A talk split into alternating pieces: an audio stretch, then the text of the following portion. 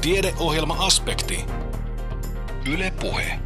Näin on jälleen aspektin aika. Lähetyksen kokoaa Kimmo Salveen. Sairaanhoitajat ovat entistä tyytymättömämpiä työoloihinsa. Voisiko ratkaisu tähän löytyä mentoroinnista? Sosiaali- ja terveysalan mentoroinnin uusia toimintamuotoja on kehitetty ja testattu Savonia ammattikorkeakoulussa. Parempi päiväsarjassa pohdimme, onko paastosta hyötyä terveydelle. Filosofia kahvilassa puolestaan kuulemme 1700-luvulla vaikuttaneen Adam Smithin ajatuksia taloudesta. Hänen tunnetun teoksensa on vuonna 1776 julkaistu Kansojen varallisuus. Hyppäämme myös teatteriin. Ihmemaa osinpuvustaminen on varmaankin omanlaisensa haaste, jossa voi laskea mielikuvituksensa valloilleen, ainakin näin kuvittelisin. Lisää tuosta siis lähetyksemme lopuksi. Muutama viikko sitten uutisoitiin, että sairaanhoitajat ovat entistä tyytymättömämpiä työoloihinsa. Suomen sairaanhoitajaliiton työbarometrin mukaan tyytymättömimpiä ovat nuoret sairaanhoitajat, joiden odotukset työelämästä eivät vastaa sosiaali- ja terveydenhuollon alan työpaikkojen todellisuutta. Yksi keino sitouttaa sosiaali- ja terveysalan työntekijöitä omaan työhönsä ja ammatilliseen kehittymiseensä on mentorointi, jonka uusia toimintamuotoja on kehitetty ja testattu Savonia ammattikorkeakoulussa. Tästä kertoo seuraavassa projektipäällikkö Merja Jokelainen. Kuulemme myös siitä, kuinka hankkeessa on kehitetty syöpäpotilaan hoitopolkua syöpäkeskuksen ja saattohoidon välillä. Kyllä mentorointia on jo, jollakin tavalla ollut myös sosiaali- ja terveysalalla, mutta varmaan sen käyttäminen ja hyödyntäminen siellä työelämässä on jäänyt aika vähäiseksi.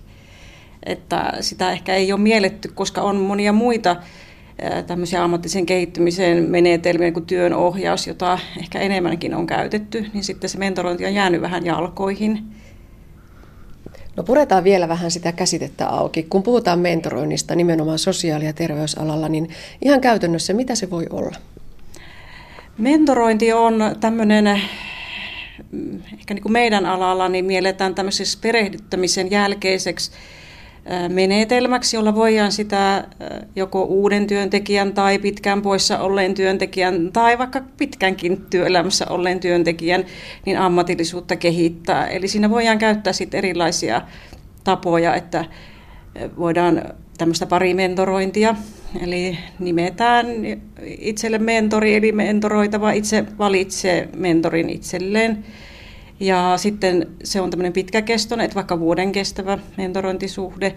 Ja sitten mentoroitava itse määrittelee, että missä asioissa hän haluaa kehittyä. Ja tehdään sopimus siitä. Mutta sitten on tietysti muitakin nyt tapoja uusia, mitä tässä meidän hankkeessa on kokeiltu. Että on vertaisryhmämentorointia, eli on ryhmä ammattilaisia ihmisiä, jotka haluaa kehittää sitä omaa osaamistaan jonkun tietyn vaikka hoitotyön osa-alueen osalta, niin kuin meillä oli tässä tämä syöpäpotilaan hoitotyö, ja sitten tietysti myös eri ryhmät, että esimiehet voi taas oman osaamisensa kehittämissä käyttää mentorointia. No, tässä viime aikoina on kuultu uutisia siitä, että ne sairaanhoitajat tuppaa karkaamaan sosiaali- ja terveysalalta muualle, ja varsinkin nuoret, juuri valmistuneet ja työnsä aloittaneet sairaanhoitajat. Voisiko tämä mentorointi nyt olla yksi apu, että saadaan ne ammattilaiset pysymään sillä omalla alalla? Kyllä se näin on, että mentorointi on aivan oiva, oiva tapa tuota saada ensinnäkin sitouttamaan ja sitoutumaan ihmiset työhön.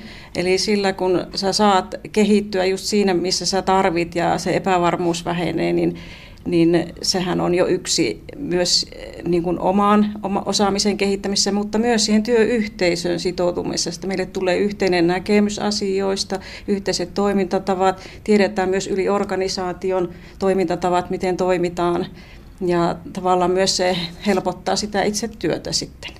Mm, niin täällä tosiaan potilas siirtyy osastolta toiselle ja organisaatiosta toiseen, hoitopaikasta toiseen. Se voi olla, että siellä on sata ja yksi käytäntöä ja tosiaan teillä nyt tässä on ollut muun muassa tämä organisaatio rajojen ylittäminen se yksi tärkeä juttu. Kyllä, tämä, tämä oli tässä yksi, koska meillä on nyt kolme, kolme organisaatiota tässä hankkeessa mukana, eli, eli on Kuopion yliopistollinen sairaala ja Kuopion kaupungin ja terveydenhuollon osio ja sitten Savoniasta, että, että tässä oli tämmöinen monta toimijaa ja myös tätä syöpäpotilaan hoidon polkua siinä lähdettiin myös selkiyttämään, että löydettäisiin semmoisia yhteisiä toimintatapoja ja tämä on kyllä minusta hyvin toiminutkin. No pessimistin on pakko heittää tähän väliin, että kun ne resurssit on kauhean niukassa ja tuntuu, että mihinkään ei ole varaa eikä aikaa eikä resursseja, niin miten Merja Jokilainen mentorointiin on varaa ja aikaa ja resursseja? No raha aina ratkaisee ja varmaan tulevaisuudessa näin edelleenkin on. Sote-uudistus tietysti tuo tullessaan sen, että siellä pyritäänkin näitä raja-aitoja vähentämään. Ja varmaan myös sitten tämä rahaliikenne tulee ehkä mietittäväksi. Tavoitteenahan on, että mentorointi ei sinällään vähentäisi tai lisäisi kuluja että nyt, ny, nykyisinkin ihan täydennyskoulutukseen on varattu tietty määrä rahaa ja eh, tavallaan tämä mentorointi voisi korvata osaltaan myös tämmöisen täydennyskoulutuspäivät. Ei tarvitsisi lähteä työpaikalta mihinkään matkustamaan ja se voisi siinä työn, työajassa niin kuin olla se mentorointi, että jos on vaikka tunti päivässä kaksi tuntia kuukaudessa, jolloin nähdään ja sitten ehkä verkossa ollaan muuten, niin se todennäköisesti vähentää kustannuksia, mutta aika on yksi, mitä mentorointiin tarvitsee, että se, sitä ei voi ilman sitä tehdä. No miten ne syntyvät, ne mentori, mentoroitava työparit? No yleensähän tosiaan, niin kuin sanoin, niin mentoroitava itse valitsee itselleen sen mentorinsa, että kenet hän katsoo, että, että hän haluaisi, että mikä on se, sehän voi olla joku asiantuntijuusalue sillä mentorilla, minkä mentoroitava haluaa itselleen. Ja meillähän nyt tässä hankkeen aikanakin nyt on uusia mentoreita koulutettu ja valmennettu ja on jo luotu tämmöistä mentoripankkia. Eli että meillä olisi joku paikka, missä ne mentorit olisi tavallaan koottuna ja he esittelevät itsensä, että kuka voisi olla missäkin asiassa mentorina ja sieltäkin voisi mentoroitava valita itselle mentorin, että ai jaa, täällä olisi tämmöinen, että tämähän sopisi minulle erittäin hyvin, että voisin hänen, hänen osaamistaan sitten hyödyntää. Kohta kuullaan tarkemmin kokemuksia tästä syöpäpotilaan hoitopolkuun liittyvästä mentoroinnista, mutta no ylipäätään, mitä ihmiset tuumaavat? Onko tälle tarvetta? Toisaalta onko uskallusta? Tämä vaatii molemmilta osapuolilta vähän sellaista heittäytymistä ja uuteen lähtemistä. Ainahan uusi asia on semmoinen, joka mietityttää ja, ja, tuota, ja voi ehkä jotain kynnyksiä olla ja joskus on jopa kuullut, että, että koetaan, että että miksi minulla pitäisi tai miksi minun pitäisi itselleni mentori ottaa, että enkö minä ole ihan pätevä tällaisena kuin olen, että, mutta nykyajan työelämä kyllä vaatii itse koko ajan kehittymistä ja, ja, ja tämä on si, niin kuin yksi hyvä keino siihen, siihen osaamisen kehittymiseen, että, että toivotaan, että semmoinen kun tietoa lisää tulee mentoroinnista ja ymmärretään sen merkitys, niin myös sitten ollaan avoimin mielin sitä myös haluamassa. No mutta hanke on nyt ihan viimeisiä loppusuoria vaille valmis, mutta hankkeen käytännöt jäävät elämään. Mitä nyt on sitten syntymässä ja jäämässä?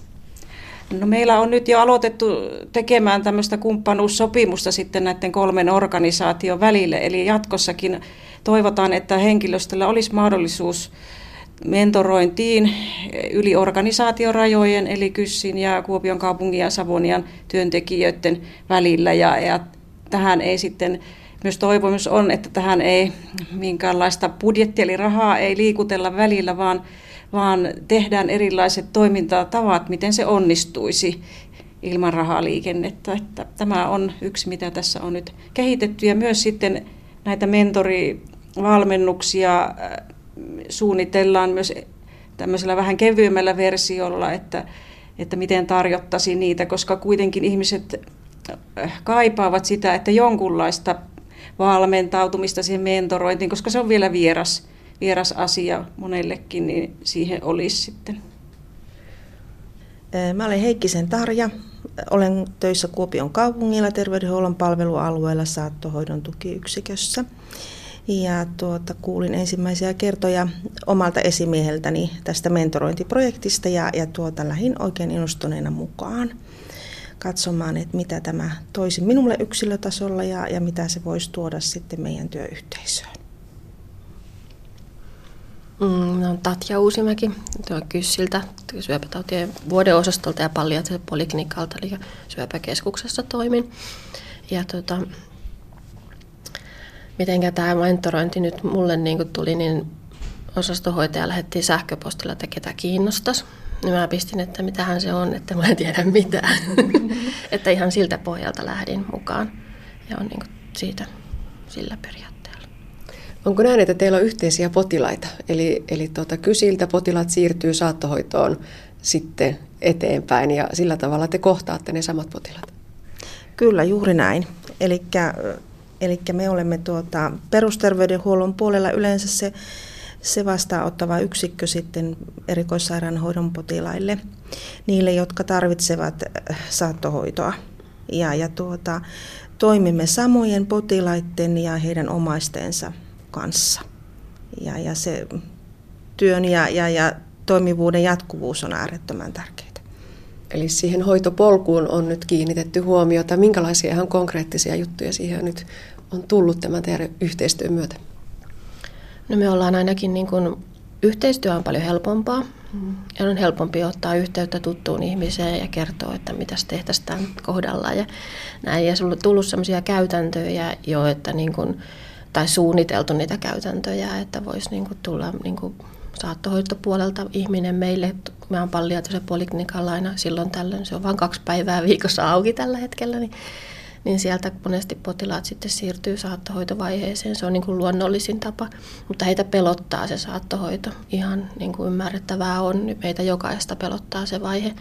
Jotta se olisi helpompaa, niin saattaisi sitten olla mahdollista, että tulisi joku hoitaja sieltä käymään ja esitteli sitten sen ja sitten hän voisi olla esittelemässä sitä saattohoitoa ja näin niin kuin saattaen vaihtaen olisi tämä meidän mahdollinen ajatus. No millaisia kokemuksia mentoroinnista? Aloitetaan nyt sitä vertaisryhmämentoroinnista. Se on ehkä tosiaan uutta, niin kuin tuossa äsken todettiin, sosiaali- ja terveysalalla ei ole hirveästi ehkä tapana ollut. Kuinka helppo, kuinka vaikea siihen oli hypätä mukaan? Kyllä siihen oli ihan helppo hypätä mukaan. että et kaikki kehitysryhmän jäsenet olivat erittäin tuota, avoimella mielellä. Keskustelut olivat äärettömän laajoja ja luottamuksellisia ja niissä nostettiin niitä kehitystehtäviä, kehitettäviä asioita ylös ja niitä lähdettiin yhdessä sitten miettimään, että kuinka, kuinka tuota pääsisimme näissä eteenpäin niin, että se potilaan paras siellä toteutuu. Ja, ja tuota, hyvin laaja-alaisesti mm, käytiin läpi tuota, monelta eri suunnalta sitä potilaanhoitopolkua. Ja näin se sitten kirkastui meille kaikille, mit, mitä kohtia siellä sitten on, on sellaisia, jotka tota, olisi kehitet, kehittämisen arvoisia ja, ja, ja tuota, tärkeitä. Ja ne keskustelut, mitä me käytiin, ne tapaamiset oli erittäin, erittäin tuota, hyviä. Ja tässä toiminnan, meillä oli mahdollisuus tutustua toistemme työpisteisiin, eli me käytiin, niin kuin esimerkiksi minä itse kävin kotisairaanhoidossa olin päivän, olin saattohoitoyksikössä päivän ja se toi avarsi todella paljon sitä asiaa. Tuli niin kuin konkreettisesti se näkökulma ja osas niin kuin sai olla päivän töissä siellä ja oppia mm. paljon. Että, ja se, että kuinka huomasi, että kuinka helppoa on mennä tavallaan niin kuin se yhteistyö löytyy heti, että on niin kuin olisi ollut aina töissä, että ei niin kuin se tuntunut pahalta ollenkaan. Ja se, mikä meillä näissä keskusteluissa oli, niin me huomattiin se asia, mikä varmaan on aina kaikilla tiedossa, että me kyllä täällä ruohonjuuritasolla tehtäisiin vaikka mitä, mutta sitten se, että se, niin kuin ne johtoporras tarvitsisi saada siihen niin kuin mukaan, että ymmärtäisi, jotka tekisivät ne päätökset, jotta voitaisiin kokeilla kaikkia hienoa, kivaa, uutta.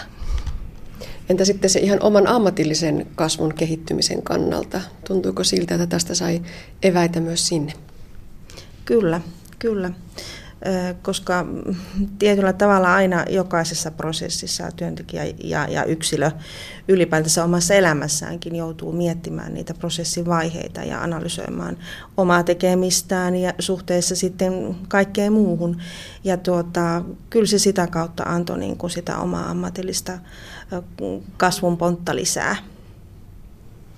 Kyllä, kyllä se tuntui todella ja oli niin sekin, että tavallaan niin samoja ajatuksia löytyy niin kuin kaikilta meiltä, että se oli niin kuin huomata, että me oltiin kaikki pitkän linjan työntekijöitä, että useita vuosia, kymmeniä vuosia töissä, että niin se on niin kuin hyvä huomata, että on niin kuin samat linjat kaikilla, että se vaan, että kun saataisiin se yhteen hiileen puhaltaminen, että kotisairaanhoito olisi se, mitä mä näen niin kuin kaikkein suurimpana hankkeena tällä hetkellä. No entä sitten siellä yksilömentoroinnin puolella, Tarja Heikkinen, onko sinulla myös siitä kokemusta? Kyllä joo, tämän projektin myötä kävin sitten myös henkilökohtaisesti mentorikoulutuksen ja, ja tuota, olen saanut hirmu hyvin siellä omassa työyksikössä tätä mentorointia nyt sitten vietyä eteenpäin, että sain sieltä mukaan yhden, yhden työntekijän tähän mentorikoulutukseen ja, ja tuota, niin kuin Merja tuossa jo kertokin, että mentorointia voidaan käyttää perehty, perehtymisen jatkona. Ja tota, meillä, tässä, meillä omassa työyhteisössä on tällä hetkellä kaksi, kaksi mentoroitavaa. Ja tuota, toisen kohdalla on juuri näin, että hän on perehtynyt jo siihen työhönsä, mitä hän tekee, mutta hän tarvii siihen henkiseen ja, ja, ja tuota ammatilliseen kasvuun tukea. Ja tämä mentorointisuhde, mikä, mikä hänellä siellä on, niin on erittäin oiva apuväline siihen ja, ja tuota, toimii erittäin hyvin. Ja, ja toinen mentoroitava työntekijä on meillä sellainen, joka vaihtaa työpistettä, on vaihtanut työpistettä. Eli hänen tuota, työn kuvansa muuttuu siitä, mitä se on tähän asti ollut. Ja, ja sen myötä niin tämmöinen oman identiteetin löytäminen, sen ammatillisen identiteetin löytäminen ja kehittäminen ja kehittyminen on äärimmäisen tärkeää. Ja mentorointi on siinä yksi hyvä apuväline. Mentori ohjaa, coachaa mentoroitavaa eteenpäin siinä omassa sisäisessä ammatillisessa kasvussa. No niin kuin todettu, niin hanke päättyy. Miten mentorointi teidän kohdallanne jatkuu? Tähän on osaisi sanoa. No, kai se jollain lailla jatkuu, että ainakin niin kuin meidän työyhteisössä on niitä, jotka on niin kuin ollut tässä mukana, niin ehkä mäkin osaan hankkia itselleni jonkun, joka mua mentoroi mm. jatkossa. Että kyllähän se toi paljon, paljon niin kuin uutta ja sitten niin kuin se, että meillä ainakin yhteistyö on niin kuin se, että rajat on mennyt jo niin kuin meiltä ainakin niin kuin saattohoidon kanssa, että on niin kuin, yhteistyö on helpompaa, että on nyt itsekin menossa sinne sijaiseksi sitten saatto-osastolle. Näin kertoivat Tatja Uusimäki kysyn syöpäkeskuksesta sekä Tarja Heikkinen Kuopion kaupungin saattohoidon tukiyksiköstä. Toimittajana oli Anne Heikkinen. Moni meistä kamppailee painonhallinnan kanssa. Ihan painoa pyritään tavoittelemaan milloin karppauksen ja milloin pätkäpaaston avulla. Mutta mitkä ovat paastoamisen vaikutukset elimistöön ja onko paastosta hyötyä terveydelle? Tätä kysytään tänään ohjelmasarjassamme Parempi päivä. Asiantuntijana on tutkija Reija Männikkö Kuopion liikuntalääketieteen tutkimuslaitokselta. Paastolla tarkoitetaan syömättömyyttä, joka kestää yleensä päiviä tai viikkoja. Paastosta haetaan yleensä tämmöistä henkistä vireyttä ja kehon puhdistamista kuona-aineista ja sitä käytetään myös laihduttamisessa. Ja paastohan on myös eräänlainen näyte tahdon lujuudesta ja itsekurista. No näiden terveydellisten syiden lisäksi niin paasto voi kuulua myös eräisiin uskontoihin. Mutta useimmiten syy on kuitenkin terveydellinen, ja siksi onkin hyvä pohtia, että onko paastolla todella tämmöisiä väitettyjä terveysvaikutuksia. Ja lähdetään liikkeelle väitteestä, että paasto puhdistaa elimistöä, erityisesti suolistoa erilaisista kuona-aineista. Paksusuolessa asustaa runsaasti erilaisia bakteereita, joilla on terveyden kannalta tärkeä merkitys.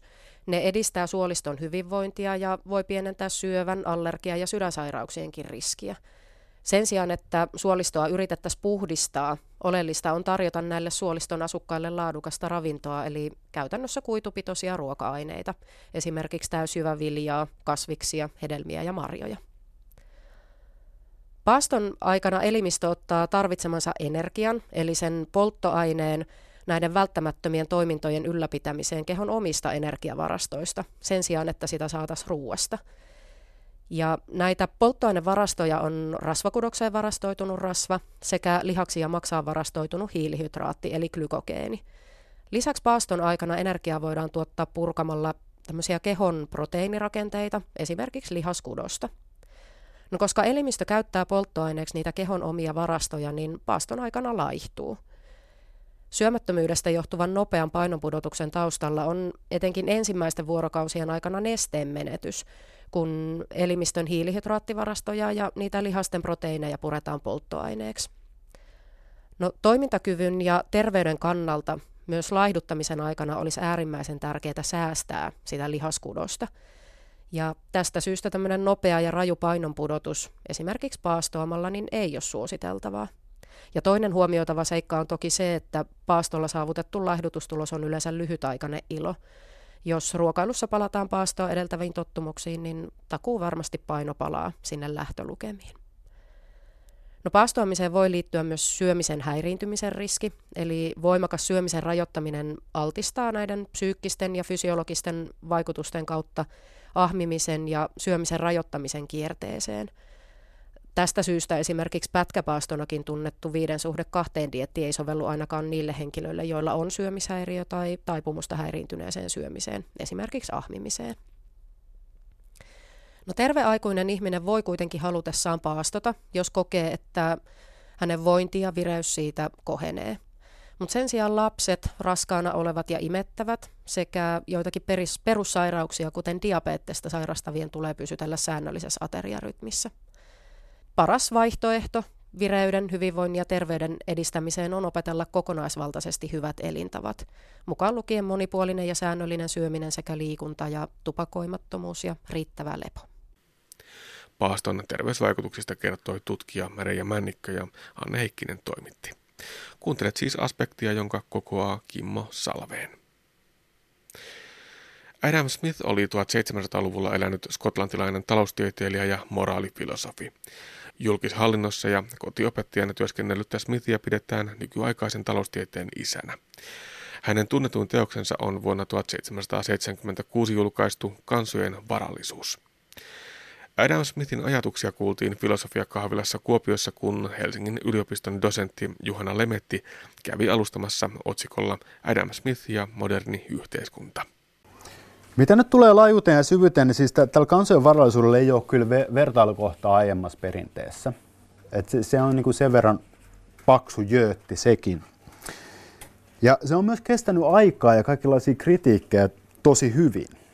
Siis sitä on kritisoitu paljon, mutta se on niin kuin kestänyt sen. Ja mun mielestä ei ole liioteltu ja ajatella, että se olisi yksi, yksi tärkeimmistä, jollei tärkein uudella ajalla kirjoitettu niin yksittäinen politiikkaa tarkasteleva teos. Ja mä oon kuitenkin niin kuin omistanut kymmenen vuotta elämästäni Thomas Hobbesille ja se kirjoitti Leviathan, jota pidetään yleensä modernin politiikan tutkimuksen pääteoksena. Että mä jotenkin niin kuin ajattelen, että tämä olisi jonkinlainen kunnianosoitus Adam Smithille. Mutta mut siis se on, se on huomattavasti monipuolisempi kuin Leviathan.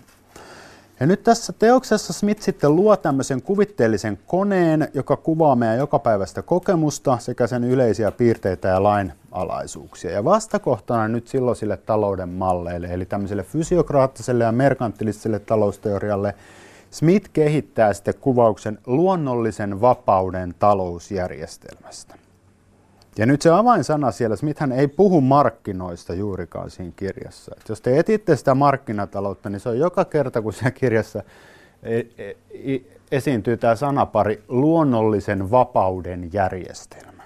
Se, se tarkoittaa muutamaa asiaa, mutta, mutta mä, mä koitan nyt selittää siinä, että mitä se nyt äh, voi, voi niin tarkoittaa.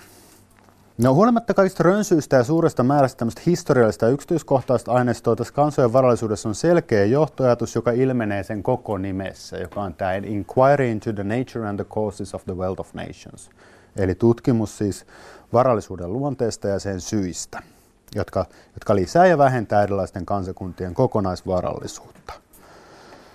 Se lähtökohta ei nyt ole suoranaisesti oikeastaan niin työ, jos me niin kuin, lähdetään siitä luonteesta – että voisi luulla, että se sanoo, että, että okei, että varallisuus on rahaa tai jotain tämmöistä, mutta tämä ei ole se.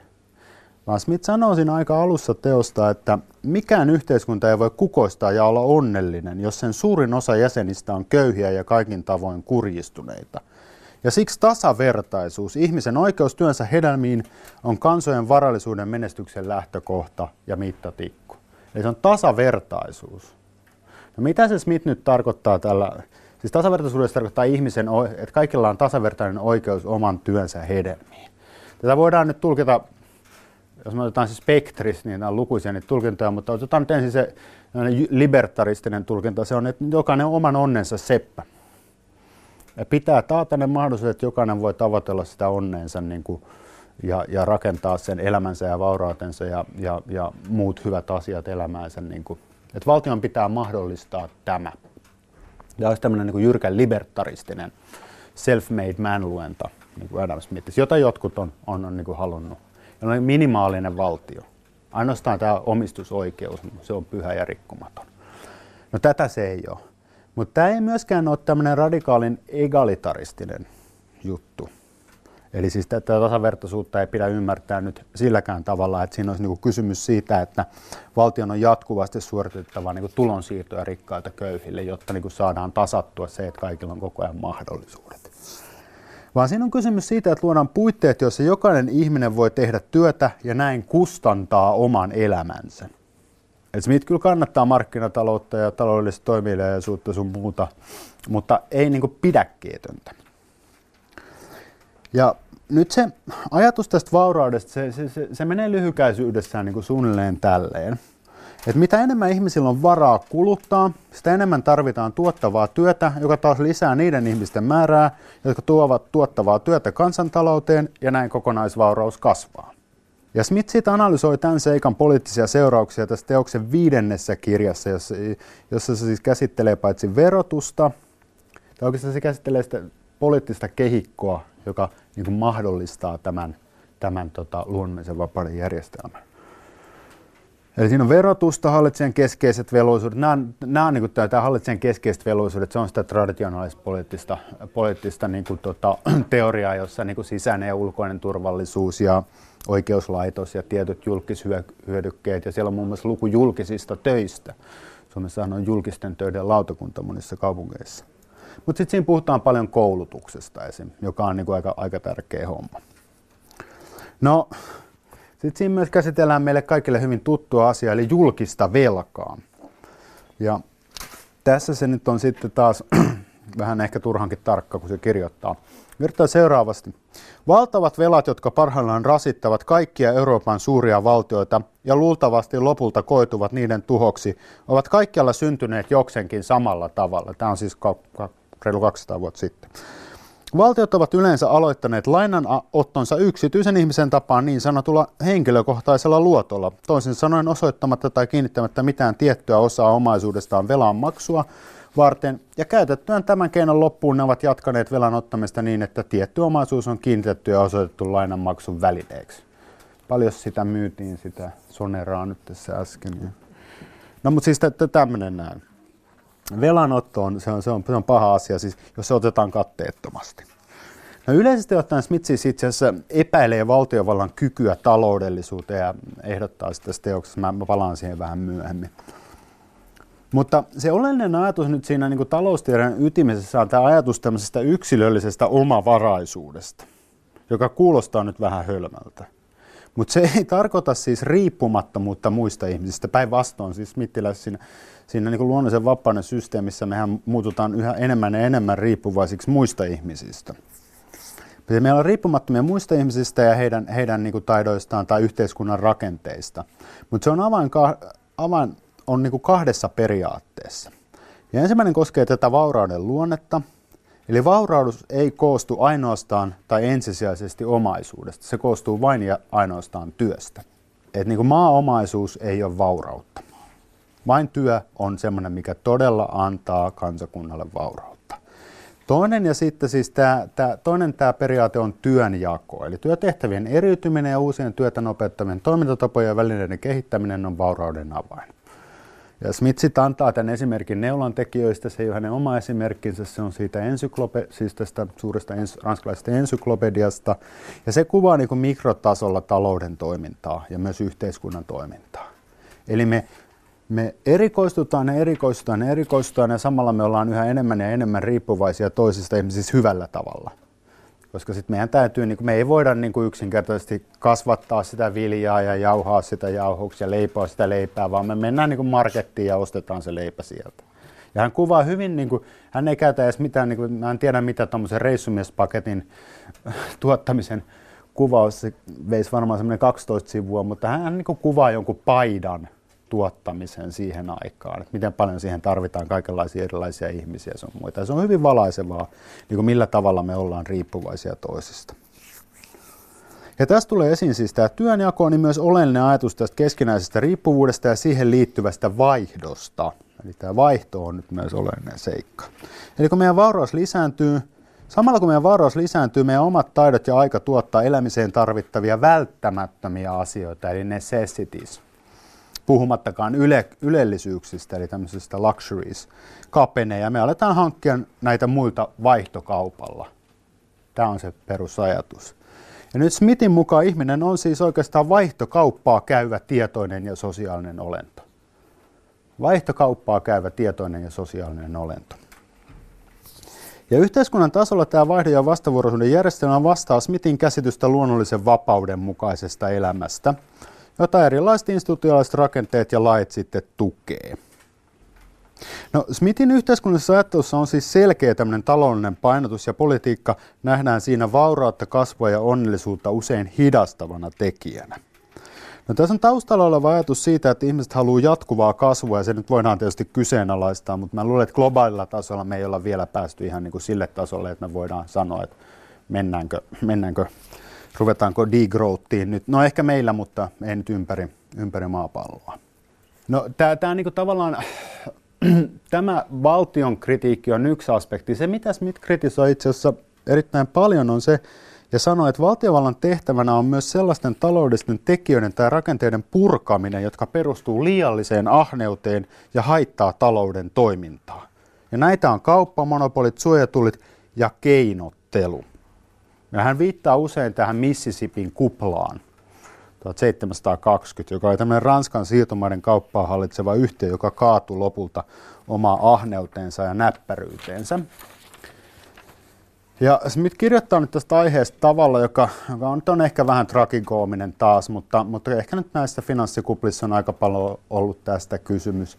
Siis paperiraha pitää nyt muuttaa tässä yhä monimutkaisemmiksi sijoitusinstrumenteiksi. Hän kirjoittaa tälleen näin, että ajatus siitä, että paperirahan määrää voitaisiin kasvattaa lähestulkoon rajattomasti, oli todellinen perusta niin kutsutulle Mississippi-suunnitelmalle. Ehkäpä mielikuvituksellisemmalle, simmalle pankkitoiminnan ja osakekaupan hankkeelle, mitä maailmassa milloinkaan on nähty. Ja hän kuvaa niin kuin tämmöisen peruskeinottelun niin kuin logiikan tuolla. No sen mä sanon nyt vielä nopeasti, mä sanon kaksi asiaa, niin sitten voidaan lopettaa.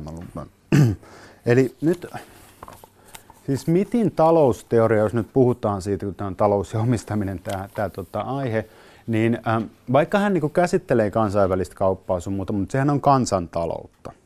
Se on niin yhden valtion rajojen sisällä tapahtuva, että mi, mitä siellä niin se taloudellinen toiminta on. Sen lisäksi täytyy muistaa, että vaikka hän puhuu paljon kaupankäynnistä sun muusta, niin tota, se on niin maaseudun ja kaupungin välistä taloudellista toimintaa erityisesti, eikä niin kuin vaikka Marksilla, sit, joka on jo sitten teollista taloudellista toimintaa. Oleellista nyt tässä on tuotannon ja kulutuksen tasapaino, eli kansakuntien taloudellinen menestys perustuu tähän. Ja sellaiset yhteiskunnat, joissa työtä tekevän usein köyhän osan palkat nousevat, myös menestyvät pitkällä aikavälillä, on Smithin ajatus, koska tämä tuo lisää taloudellista toimen, toimen, toimeliaisuutta ja investointeja. Ja tämä työtä tekevien aseman parantaminen ei ole Smithille ainoastaan siis taloudellinen kysymys. Se ei ole kysymys siitä, että ne saa vaan lisää liksaa, vaan se on niin semmoinen kokonaisvaltainen. Se on semmoinen, siinä mielessä aika semmoinen radikaali reformistinen se kirja, mitä niin kuin ei monesti uskoisi. Et siinähän niin kuin ajetaan nimenomaan niin kuin sen huonommassa asemassa olevien etujen parantamista. Eli Smith ei käytä yhtäkään tilaisuutta olla kritisoimatta työnantajia siitä, kun ne puuttuu työntekijöiden kokoontumisoikeuteen. Että se on epäreilua. Ja nythän mitä se EK pyysi viime viikonloppuna. Mutta se sanoi, että se on, se on täysin törkeää, että ne saa päättää kaikista hinnoista ja työn hinnasta sun muusta, mutta sitten kun työntekijät niin sanoo, että no me halutaan nyt niin kuin yhdistyä ja lakkoilla, niin sitten alkaa hirveä ipitys. Ja se sanoi, että tämä, on niin kuin täysin, tämä ei sovi niin kuin tähän taloudelliseen ajatteluun. Eli se on niin kuin yllättävänkin vasemmistolainen kirja sitten välillä. No työstä saatava palkka on tärkeä mutta ei ainoa vaurauden lähde. Ja tätä, mä kerron vielä siis sen, että missä se talous niin menee, menee vikaan teoreettisesti Smithin mukaan. Eli vaurautta lisää maaomaisuus ja siitä saatava vuokra ja pääoma ja siitä saatava voitto, jotka on oleellisia hintojen eli vaihtoarvon määräytymisessä.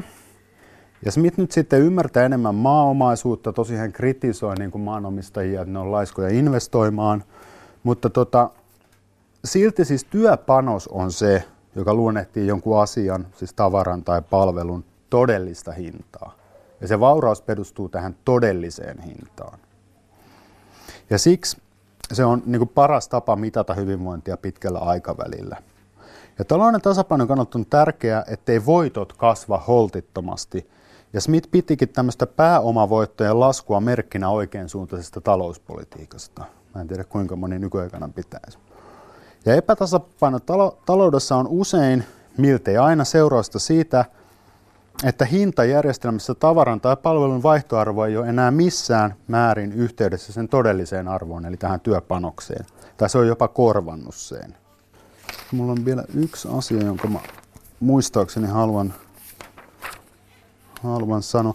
No joo, tämä nyt on tämmöinen niin Smithin suuri vaikutus, siitä voitaisiin puhua, mutta mun mielestä niin kuin, Ehkä semmoinen niin ajankohtaisia ja pitkäaikaisen niin yleisemmin yhteiskuntafilosofian kannalta ja yhteiskuntafilosofian peruskysymyksistä on niin kuin tämä kysymys siitä, että miksi yhteiskunnat menestyy ja miten meidän tulisi ymmärtää tämä menestys tai vauraus. Siis tämähän on niin kuin iso kysymys, joka ainoa hallitus niin kuin maailmassa miettii tällä hetkellä, että miten me menestytään. Sehän, sitä, sitähän ne haluaa. Ja nyt se ongelma on tietysti, että sitä, miten sitä menestystä mitataan. No Smith sanoo, että työllä. No mitä, no pitäisikö meidän sitten BKT sitä mitata? No sehän on hyvä suuntaa antava niin kuin asia mitata sitä, niin tota, mutta, mutta se ei ole kovin tarkka. Ja mä, mä luulen, että Smith ei olisi ollut ehkä hirveän tyytyväinen johonkin tämmöiseen BKT-tyyppiseen mittariin, vaan se olisi halunnut jotain tämmöistä vähän niin kuin kokonaisvaltaisempaa YK yleistä kehityksen indikaattoria sun muuta. Mutta siis tämä kysymys siitä, että miksi ja miten yhteiskunnat menestyvät, se, se on edelleen hyvin ajankohtainen. No toisaalta tämä kysymys siitä, että miten meidän tulisi nyt ymmärtää niin kuin vauraus, niin tämähän ei ole nyt pelkästään, pelkästään johonkin niin kuin globaaliin talouteen tai, tai tämmöisiin asioihin liittyvä, vaan se on ihan niin kuin yksilölliseen elämään liittyvä. Et, et, et niin kuin noin, noin kärjistähän siinä on kysymys siitä, että kumpi se nyt sitten on, jota me tavoitellaan tässä elämässä, että onko se niin kuin ne, ne kaksi katumaasturia ja neljä ulkomaanlomaa ja hieno kivitalo, eli se raha, vai, vai halutaanko me aikaa? Halutaanko me aikaa, että onko se todellakin se, että minulla on aikaa tehdä niitä asioita, joita minä haluan? Mutta mä luulen, että Smithin vastaus tähän olisi ikään kuin, niin kuin se, että valtiovallan kyllä pitäisi pystyä takaamaan se, että ihmiset, ihmiset jollain tavalla elättävät itsensä, mutta että heillä on myös aikaa tehdä it, oman kehityksensä kannalta fiksuja asioita. Näin siis Helsingin yliopiston dosentti Juhana Lemetti, joka avasi 1700-luvun taloustieteilijä Adam Smithin ajatuksia filosofia kahvilassa Kuopiossa. Filosofiakahvilan järjestäjänä toimivat Snellman kesäyliopisto ja kuopiolainen filosofian lukupiiri. Lemetin alustus löytyy kokonaisuudessaan Aspektin nettisivuilta osoitteesta kantti.net kautta aspekti. Sitten teatterin maailmaan. Legendaarisessa satufantasiassa Ihmemaa osissa pieni tyttö, peltinen mies, variksen pelätin ja leijona etsivät aivoja, sydäntä, rohkeutta ja tietä kotiin. Mutta kuinka mielikuvituksellinen satufantasia luodaan eläväksi teatterin näyttämölle? Sitä pääsemme seuraamaan kuluvan kevään aikana, kun maa rakentuu Kuopion kaupungin teatteriin. Näytelmässä nähdään muun muassa eläviä unikoita, lentäviä noitia ja peltinen mies, joten pukusuunnittelija on totisen paikan edessä. Tästä aiheesta kuulemme nyt, kun Anne Heikkinen seikkailee teatterin ompelimossa pukusuunnittelija Mirkka Nyrhisen kanssa. Aloitetaan siis tästä rekiistä. Tässä on nyt kaikenlaista tähän mm-hmm. näytelmään tulevaa kamppeistoa. Aika villin näköistä. Täällä on sulkaa, sitten on tylliä, ää, sitten tuommoista harlikiinikaulusta. Siis niin paljon kaikkea, en mä edes tiedä mitä kaikkia nämä matskut onkaan. Onko tässä nyt minkälainen otanta tämän näytelmän vaatteista? No tässä on, tässä vasemmalla on lelukansan vaatteita. Eli tässä on tämmöistä tekstissä puhutaan mekaanisista leluista. Okay. Ja ja tässä on niin tanssijoiden vaatteita, joita on jo saatu sillä käyttökuntoon. Niistä puuttuu vielä koristelut, eli ne on niin smaragdikaupunki on se, missä tämä tapahtuu, niin sitten näistä puuttuu vielä ne smaragdit. Eli niin kaikki kiiltävää, että tässä on niin pohjat, mutta seuraavaksi ne menee tästä harjoituksiin käyttöön, että tanssijat voi testata, että nouseeko kädet varmasti ja pystyykö liikkumaan, vaikka sovituksessa tietysti katsotaan, mutta se sitten vasta lopullisesti selviää käytössä. Ja sen jälkeen tehdään tarvittavat muutokset niihin ja koristellaan. Eli tämä on niin lelukansan mm-hmm. kansanvaatetta. Ja sitten täällä on, mä oon kerännyt tähän, ensi viikolla tulee sovitukseen leijona, peltinen, linnunpelätti ja sitten doroti. Eli tässä on mulla vähän niin kuin, sitten niitä siinä niin kuin maistellaan vähän sen sovitustilanteessa, että mikä pusero olisi hyvä ja, ja näin, että leijonan takki on tuolla työn alla, semmoinen karva, karvatakki. Siellä on sitten eri paitavaihtoehtoja tässä ja sitten linnun pelättimestä on on hyvin ahavoitunut pitkään siellä tuulessa ja tuiskussa. No, ei tuiskussa ehkä otsmaassa, mutta sillä että olisi niinku tämmöinen sään muokkaama, niin sitten semmoisia niinku takkivaihtoehtoja ja nämä sulat liittyy myös siihen sitten on tarkoitus tehdä siitä asusta sitten semmoinen patinoida aika tummaksi. Ja siinä on semmoinen ajatus, että se on tehty sinne pellolle pelottelemaan niitä variksia, lintuja. Eli sitten tähän on niin kuin, jotain petolintumaista, että ehkä tulee vähän niin kuin jotain sulkaa käsiin, että ne on niin kuin siivet ja tämmöinen sulkakaulus. Ja mm. Vähän semmoinen, niin kuin, nyt se on Halloween, mutta mm. semmoinen pelot, se on tehty pelottavaksi. Se ei ole semmoinen somiste siellä puutarhassa, semmoinen nätti puutarhatonttumainen värikäs, vaan se on semmoinen niin kuin tehty pelottamaan niitä variksia.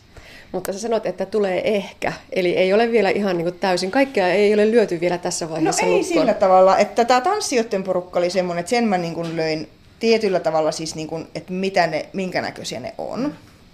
Mutta tokihan nekin sitten muotoutuu, mä käytän tässä paljon pukuvarastosta ja niitä muokataan. Mä oon tehnyt suunnitelmat kuitenkin kotona, tietämättä, mitä mä löydän siltä varastosta. Mutta tietyt reunaehdot on niin kuin tässä tanssijoiden puolella, kun se on iso ryhmä, paljon vaatteita, niin ne on tehty. Et siinä mä en kysele tanssijoilta, että tuntuuko, näyttäisikö tämä kivalta, vaan mä oon päättänyt ne niin kuin yhdessä ohjaajan kanssa ja koreografin kanssa.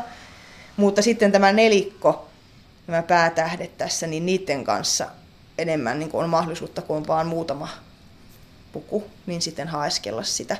Peltisen kohdalla ei tietenkään, koska se puvun työstäminen, vaikka ei tehdä oikeasta pellistä, niin se on aikaa vievää, niin se on tietyllä tavalla lyöty lukkoon se, miltä se peltinen näyttää, mutta se toiminnallisuus on niin haastavaa, että sitä paljon kyllä näyttelijän kanssa yhdessä sitten tulee palautetta sitten, kun sen kokeilu, protoversio on hänellä käytössä harjoituksissa. Mutta pelätti esimerkiksi on semmoinen linnunpelätti, jota voi niin kuin haeskella näyttelijän kanssa yhdessä. Ja siinä on myös näyttelijä sen oloinen ja sen tyyppinen ja tunnen jo, niin kuin aikaisemmin on puvustanut häntä, niin tiedän, että hänellä on myös niin kuin itsellä ideoita ja kun me ollaan erilaisia, toiset tykkää ideoida sitä omaa pukuaan ja toiset ei välttämättä niin halua tai ota siihen kantaa, niin siinä ajattelen, että on mahdollisuus tarjota näyttelijälle myös niin kuin vaikutusmahdollisuutta siihen.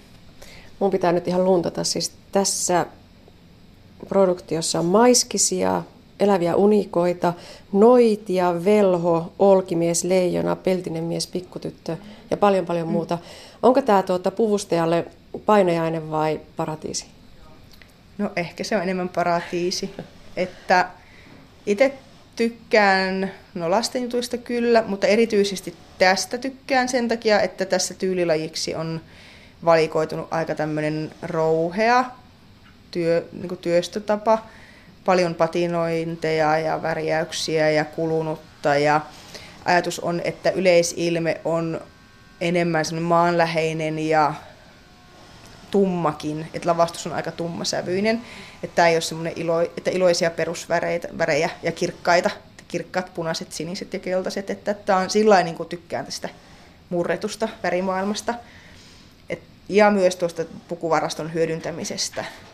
Että tämä on ronski tyylilaji, niin tämä sopii sen puolesta niin kuin mulle erityisen hyvin, että tämä varsinkin on paratiisi. Mm. No tosiaan todettiin, että ihan valmiita suunnitelmia ei voi sillä mm. työpöydän ääressä tehdä ja osa sitten muokkautuu tässä tekovaiheessa, mutta mistä se kaikki sulla alkoi?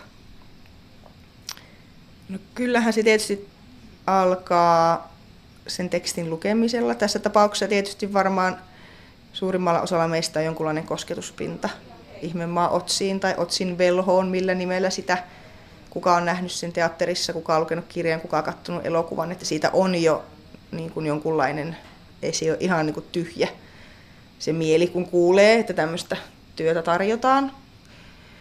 Mutta tässä tapauksessa luin sen tekstin, jota ohjaaja Olli-Matti Oinonen on vähän sovittanut, eli se on pientä semmoista, hän on niin kuin vähän vienyt sitä niin kuin omaan näköiseensä suunta. Toki siinä se on ihan tuttu tarina, mutta niin sen lukemisella, ohjaajan kanssa keskustelemalla ja lavastajana, että meillä oli oikeastaan kolmenkeskisiä palavereita niin kuin aluksi.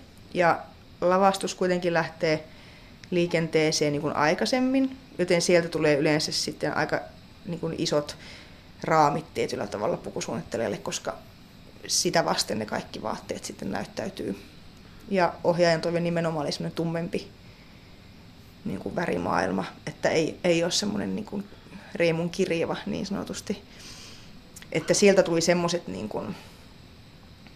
Ja sitten se vaan, vaikea on sanoa, mistä ne ideat tulee paljon. Itse nykyäänhän se on niin, että pystyy internetin kautta kuvahakuja tekemään, että voi niin kuin etsiä sitä kuvamateriaalia. Tässä tietoisesti en ole etsinyt kuvamateriaalia niin kuin mitenkä OTS on tehty muualla. Ja se on tässäkin talossa tehty aikaisemmin. En ole käynyt kellarissa katsomassa tuolla fantasiapukuja, mitä on kellarissa varhastoituna, niin en ole käynyt katsomassa niitä aikaisempia. Että en ole halunnut tavallaan tietää, miten se on tehty täällä aikaisemmin. Tässä työryhmässä osa on ollut mukana silloin jo, ja osa meistä on uusia, niin mä ajatellut, että mä oon mukana just siksi, että mä oon uusi, että mä voin tuoda jotain niin uutta uutta tähän, ettei tule samannäköistä. Ja toisaalta taas, jos joku asia meneekin samaan suuntaan, niin sitten menee. Mutta se ei ole tavallaan, olo, että tarvitsisi tietoisesti vältellä jotain, että mä en voi tehdä näin, kun on tehty viimeksi, vaan mä teen ne ratkaisut, mitkä tuntuu nyt oikeilta. Että semmoisen rajauksen tein niin siihen alkuun, mutta kyllä se sitten lähtee vaan tekstistä ja ohjaajan lavastajan kanssa ne alkupalaverit on niin tärkeimmät. Ja luin toki kirjan vielä muistutukseksi. Se on kuitenkin täydempi maailma kuin mitä niin kuin näyttämöllä. Voi olla, voi olla enemmän hahmoja ja kuvaillaan sitä maailmaa, joten sieltä voi saada myös niin kuin ajatuksia. Ja mitä on itse kehottanut sitten vaikka, kun tiedän, että veljet tuo lapsiaan tai tutut, että hirveän hyvä on, jos ne kotona luetaan iltasatuna sitä kirjaa ensin jolloin ajatellaan, että tämä on viisivuotiaasta ylöspäin, niin sitten kun se maailma on jo tuttu, tässä on kuitenkin myös pelottavia ja jännittäviä tilanteita, niin se tieto siitä, että loppu hyvin, kaikki hyvin, ja sitten on kivempi seuratakin ehkä, kun Joo. toki voi tulla ihan niin kuin ensimmäistä kertaa niin kuin kuulla koko asiasta silleen, kun tulee katsoa tätä. Mutta että luulisin, että se antaa myös niin kuin paljon lapsille, kun jos on niin kuin lukenut sen kirjana, mm. tietää tästä maailmasta jo jotain. Ja hahmot on edes vähän tuttu. Niin, niin mä luulen, että se on niin kuin täydempi se kokemus. Tai niin, että ensin katsoo tämän ja mm. sitten palataan kirjaan ja sitä niin kuin ainakin helposti tulee hyvää keskustelua, että mikä oli erilaista ja mistä itse tykkäsi ja mikä oli, niin kuin, mä luulen, että se voi olla aika hyvä semmoinen kokonaisuus. No mutta hei, käykö koskaan niin, että sulla on työpöydällä joku valtavan hieno suunnitelma ja tulet sitten piirusten kanssa tänne ompelimoon ja sitten ompelimossa ihmiset sanoo, että ei tällaista voi toteuttaa? No toki niinkin on käynyt tässä vuosien varrella. Tässä oikeastaan nämä, mitkä tiesin haastavimmiksi, eli tämä peltinen mies ja nimenomaan ehkä tämä lelukansa. Saada semmoinen joku jäykkä niin kuin materiaali tai puku, joka rajoittaa liikkeitä, ja tu- tuleekin rajoittaa tanssia liikkeitä, mutta ei saa rajoittaa liikaa. Eli kun tietää, että mä en voi sitä, että mä en edes oleta, että mä ratkaisisin sen yksin pöydän ääressä, jolloin mä oon tehnyt ne kuvat sillä ajatuksella, että visuaalisesti näyttäisi tältä. Mm ja sitten sitä lähdetään ratkomaan yhdessä. Että mä luulen ainakin mun työtapa on semmoinen, että mä uskon ja luotan siihen, että täällä on niin vuosien kokemus näillä tekijöillä, eli heillä, vaikka eivät olisi ikinä tehneet just tämmöistä pukua tai tämmöisiä asioita, niin sieltä voidaan kuitenkin ammentaa niin paljon sitä tietotaitoa, että jotenkin ajattelen, että semmoinen nöyryys siihen tekniseen, visuaalisen puolen voi miettiä, mutta sen jälkeen se tekninen toteutus voidaan tehdä niin monella tavalla – Eli se on jää aina väistämättä auki, ainakin minun tapauksessa. Tietysti on suunnittelijoita, jotka osaa ratkoa jo asioita ja osaa kertoa, että juuri näin haluaa, niin on ehkä miettinytkin sitten, että se on myös mahdollista. Mutta itse luotan siihen, että jokainen on omalla alallaan niin kuin ammattilainen ja viisain siinä ryhmässä, että se tehdään yhteistyössä. Mm. Että siinä mielessä tässä ei ole nyt ainakaan tässä produktiossa tullut mitään semmoista, koska aina niihin löytyy ratkaisut, kun niitä yhdessä mietitään. Ja toki joskus joudutaan muuttamaan, että joku lähtökohtaisesti on liian haastava tai siihen menee liikaa aikaa. Ja sitten suunnittelijan tehtävä on niin kuin miettiä, että miten tästä nyt oikastaan ja mikä on se, että visuaalinen puoli ei kärsi liikaa. Mutta tämä ainakin on mennyt kyllä ihan niin kuin yhteistyöllä. Että tämä on mukava, ei ole vastakappaletta, eli on että tekee tällä hetkellä vaan tätä juttua. Niin se on niin kuin erinomainen niin kuin lähtökohta, että hienosti ajateltu niin kuin talon ohjelmistosuunnittelun puolella, eli ei ole niin toista. Mm. Jolloin kaikki voi keskittyä rauhassa tekemään tätä. Ja vaikea on arvioida etukäteen niin tämmöisten pukujen, niin kuin paljonko menee työaikaa johonkin, kun tässä on niin erityisiä niin rakenteita. Ja just peltisen pukua varten uusi materiaali, mitä ei kukaan aikaisemmin kokeillut täällä, jolloin sen haltuun ottaminen ja niin kuin opetteleminen, niin semmoiseen on niin kuin aikaa. Että tässä voi myös oppia jokainen niin kuin omalla niin kuin oman alansa uusia juttuja ja niin kuin tekniikoita ja tekotapoja, että yhteistyön kautta niin ei tule niitä semmoisia mahdottomia tilanteita, että ei niin kuin onnistu. Nyt on kaikki vielä kovin pitkää, että nyt katsotaan sitten Elman mittaa semmoista, että aina helpompi on sitten Kyllä. päästä. Ja sittenhän ne varmaan ne valjat tuo sitten oman haasteensa. Että Nehän tulee tästä sitten läpi. Että, tota... Tämähän on tila, niin tulee niin alle. alle. Niin. Et me tehdään reijät sitten pitää sitten kun on tämä muuten, niin alkaa ne valjat olla, niin sitten sinne valjas mm. ruuvaus. ruuvaus. Pikkusen tiukammin. Tähän pitää varmaan, tää ei ole kiva. Ei ole kiva, kun ihan nappia. Niin. No niin, lähdetäänpä tällä idealla, että meillä olisi vaan nyt vallataan tämmöisellä. Tässä on nimittäin se, että kun mä, näen tämän muovin valoissa, tai ihan mm. makea, kun tähän saa todella kaikkia mm. siis sävyjä mm. heijastumaan. Se, se tarkoitus on, että se näyttäisi niin kuin suihku verholta sitten enää siltä katsomaan. Tai suihku Että se on se illuusio, joku mikä niin. tässä sitten tapahtuu. Mm-hmm. Ja niin kuin, että kokihappi niin muuttuu ihan toiseksi, kun mm-hmm. siivet siihen. Mm-hmm. Niin on. No, tässä me äsken päästiin seuraamaan kun noita kokeili mm. yhtä esiintymisvaatettaan ja siinä, siinä kuului, että tulee kuuma ja tulee hiki ja, mm. ja ahdistaa ja mahtuuko perukkia ja voiko tämän puvun mm. kanssa lentää vaijerilla. Eli aika monta asiaa mm. siinä pitää ottaa huomioon. Onko se käytettävyys myös aika tärkeä juttu sen visuaalisuuden lisäksi? No kyllä tämmöisessä fantasiapuvussa on. Ja varsinkin tässä lastensadussa, kun ajatellaan tanssijoiden liikeradat, ne onnistuu. Ja toki sitten just nämä noidat ja se lentäminen. Mutta myös ihan niin kuin semmoinen ei lentävä, kävelevä hahmo ilman tanssia, niin tietyllä tavalla, että siihen saadaan sitten se oikea tunnelma. Ja niitä kyllä hiotaan sitten sitä käytettävyyttä nimenomaan niin kuin loppuun asti. Mutta kyllä näissä noidissa on niin kuin erityisen paljon, ja sehän on väistämättä semmoinen, mitä aina itse ajattelen, ja, ja siitä paljon keskustellaankin sitten, että ne asuthan ei ole välttämättä mukavia päällä. Että niissä tulee kuuma. Mutta ajatellaan niin pohjoisnoitaa, että se tulee, haluan semmoisen pakkasen tunnelman, ja että se on semmoinen noitahan toki, mutta enemmän mä ajattelen semmoista soturia, että se on vahva, voimakas nainen, joka tulee tuolta arktisilta niin kuin, alueilta. Se on ehkä enemmän semmoinen itsellä mielikuva siitä, niin silloin se, ne materiaalit väistämättä on kuumia. Eli sitä ei sitten tehdä jostain hepposesta silkkisatiinista, joka on ihanan kevyt ja kiva. Eli nehän ei ole kivoja välttämättä ne vaatteet päällä. Sitä pyritään sitten kompromissiin, että sen kanssa asiat voi tehdä, vaikka ne on niin kuin hankalia, kunhan ne ei ole mahdottomia eikä epäinhimillisiä. Ja toki suhteessa myös siihen, eli tämä Pohjoisnoita Annukka Bloomberg, joka esittää häntä, niin ne kohtaukset ei ole mahdottoman pitkiä. Eli jos vertaan vaikka peltiseen miehen, joka on näyttämällä koko ajan, niin myös suunnittelijana painotan sitä, että toki kaikille pitää saada mukava olo siinä puvussaan, mutta myös niin kuin ajattelen niin, että sellainen, joka voi sitten siellä näyttämön sivussa puuskuttaa ja vähän tuuletella, nostella helmoja ja mm. niin kuin huokasta, niin hän ehkä niin kuin sietää tai voin olettaa, että hän jaksaa vähän enemmän jotain epämiellyttävää kuin semmoinen, joka on koko ajan, ei pääse hetkeksikään niin kuin pois. Et väliaika on ensimmäinen tauko. Eli myös tämmöisiä painotuksia täytyy tehdä. Mutta kyllä se toiminnallisuus on tosi tärkeä sekä näyttelijän kannalta, mutta myös mä katsojan kannalta, että ehditään riittävästi käyttää niitä oikeita vaatteita harjoituksissa, jolloin sitä tulee näyttelijälle oma. Ne pahimmat toiminnalliset haitat voidaan niin kuin korjata, mitä ei sovitustilanteessa nähdä, että saadaan muokattua sitä niin kuin käytettävyyttä siinä, jolloin se puku ja se näyttelijä muodostaa niin kuin kokonaisuuden. Että kyllä mä itsekin haluan semmoiset sitten karsia ja muuttaa, jos mä näen, että joku näkyy katsomoon hankalana. Se ei ole niin kuin tarkoitus, että katsoja säälii niin kuin näyttelijä, että voi ei. Että sen pitää sillä olla niin kuin miellyttävä ja näyttää niin kuin kivalta, vaikka se ei oikeasti sitä aina välttämättä ole. No nyt tästä päivästä sinne ensi-iltaan mm. on reilu kuukausi, mm. semmoinen puolitoista. Mm. Mitä kaikkea on vielä nyt tekemättä ja ollaanko hyvässä aikataulussa?